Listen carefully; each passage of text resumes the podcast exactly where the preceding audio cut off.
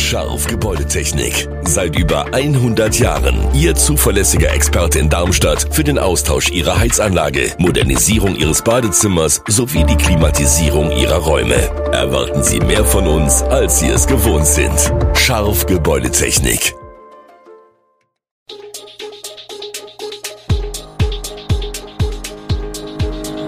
Gude, unser morgendliches News Update. Das Wichtigste aus Südhessen für Sie im Überblick. Guten Morgen aus Darmstadt an diesem 9. Februar. Noch viele Fragezeichen beim Baubeginn des Ludwigshöhviertels. 49 Euro. Ticket bereitet in Darmstadt-Dieburg Sorgen. Neue Corona-Variante breitet sich in Deutschland aus. Und wird ChatGPT zum großen Jobkiller. Das und mehr hören Sie heute im Podcast. Die auf künstlicher Intelligenz fußende Software ChatGPT und vergleichbare KI-Systeme werden die Arbeitswelt verändern. Es gibt Wissenschaftler, die sagen das Ende der uns heute vertrauten Arbeitswelt voraus. Zu den Pessimisten zählt der US-Ökonom und KI-Forscher Anton Korinek. Der Spiegel zitiert ihn mit dem Satz, dass die Welt sich auf ein Szenario vorbereiten müsse, in der menschliche Arbeit in weiten Teilen nicht mehr gebraucht wird. Anders als bei früheren Modernisierungsschüben, so die These, seien diesmal vor allem die Wissensarbeiter betroffen. Algorithmen und KI könnten die Arbeit von Versicherungskaufleuten, Banker, Softwareentwicklern, Rechtsanwälten und Journalisten zumindest teilweise erledigen. Michael Stops hält von solchen Katastrophenszenarien wenig. Klar sei, dass sich die Menschen umstellen und teilweise neue Tätigkeiten oder gar neue Berufe erlernen müssten. Mit jeder Innovation seien Tätigkeiten verschwunden, dafür aber auch neue entstanden. Ein Endlager für hochradioaktiven Müll steht nicht vor 2050 zur Verfügung. Das Zwischenlager am Standort Biblis ist aber nur bis 2046 genehmigt. Das sorgt für Probleme. Im Kreis Bergstraße hat sich deshalb die Arbeitsgemeinschaft Sicheres Zwischenlager Biblis gebildet, die mit der bundeseigenen Gesellschaft für Zwischenlagerung kooperiert.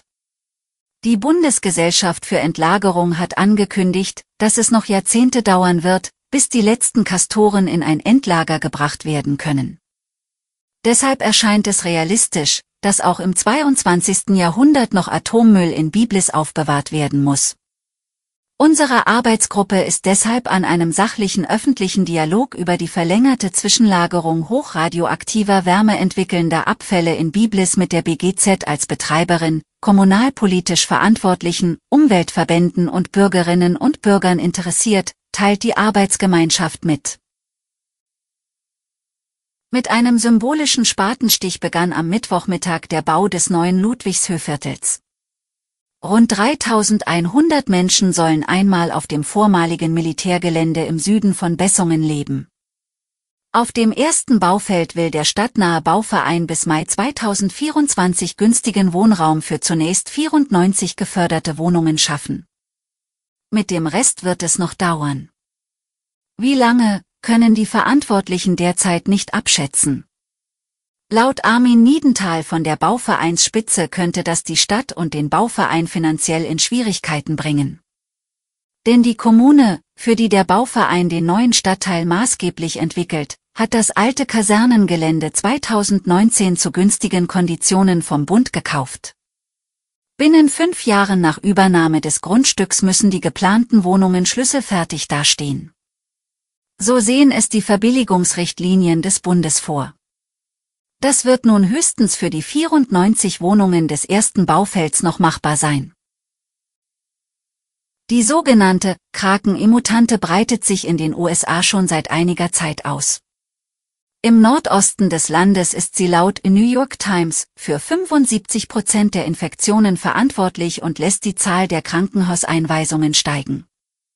Laut WHO ist die Untervariante von Omikron die bisher ansteckendste Subvariante. Inzwischen hat sie auch Deutschland erreicht. Der Anteil der Variante XBB 1.5 an allen momentan zirkulierenden Omikron-Sublinien beträgt laut Robert Koch Institut derzeit 6% Er dürfte aber schon höher sein, da sich die Daten des aktuellen RKI-Wochenberichts auf die dritte Kalenderwoche beziehen. In Deutschland wird weiterhin mit steigenden Anteilen der Mutante gerechnet. Bei der Variante wird davon ausgegangen, dass sie einen Übertragungsvorteil hat sowie deutliche Immunfluchteigenschaften besitzen. Das heißt, die Varianten können die Immunantwort des Körpers umgehen, neutralisierende Antikörper sind weniger wirksam. Weil das Immunsystem langsamer reagiert, hat das Virus mehr Zeit, sich zu vermehren, was die Wahrscheinlichkeit erhöht, dass man an Covid erkrankt. Ab dem 1. Mai gibt es das 49 Euro Ticket. Viele Menschen feiern das als Erfolg. Doch in Darmstadt-Dieburg sorgt man sich aktuell um die Finanzierung des Tickets. Für den Großumstädter Bundestagsabgeordneten Jens Zimmermann von der SPD ist das Ticket ein Erfolg. Das Deutschlandticket ist eine dringend benötigte Entlastung für Pendlerinnen und Pendler. Die Menschen in meinem Wahlkreis zahlen aktuell bis zu 100 Euro für ein Monatsticket. Doch im Landkreis Darmstadt-Dieburg blickt Verkehrsdezernent Lutz Köhler von der CDU nicht so optimistisch in die Zukunft. Zwar stehen in diesem Jahr etwa 3 Milliarden Euro bereit und Mehrkosten, zum Beispiel für zusätzliche Verkehre oder den Ausgleich von wegfallenden Einnahmen durch die vergünstigten Tickets, werden übernommen. Doch Köhler vermutet, dass das Geld nicht reicht. Vor allem da im kommenden Jahr derzeit keine Mehrkostenübernahme vorgesehen ist. Da besteht nur die Hoffnung, dass Bund und Land das auch übernehmen, sagt Köhler. Denn wer für die Kosten aufkommt, wenn er zusätzliche Busse oder Straßenbahnen einsetzen muss, sei unklar. Da sei das Problem von fehlendem Fahrpersonal oder fehlenden Bussen noch gar nicht mit einkalkuliert. Alle Infos zu diesen Themen und noch viel mehr finden Sie stets aktuell auf www.echo-online.de. Gute Südhessen ist eine Produktion der VRM von Allgemeiner Zeitung, Wiesbadener Kurier, Echo Online und Mittelhessen.de.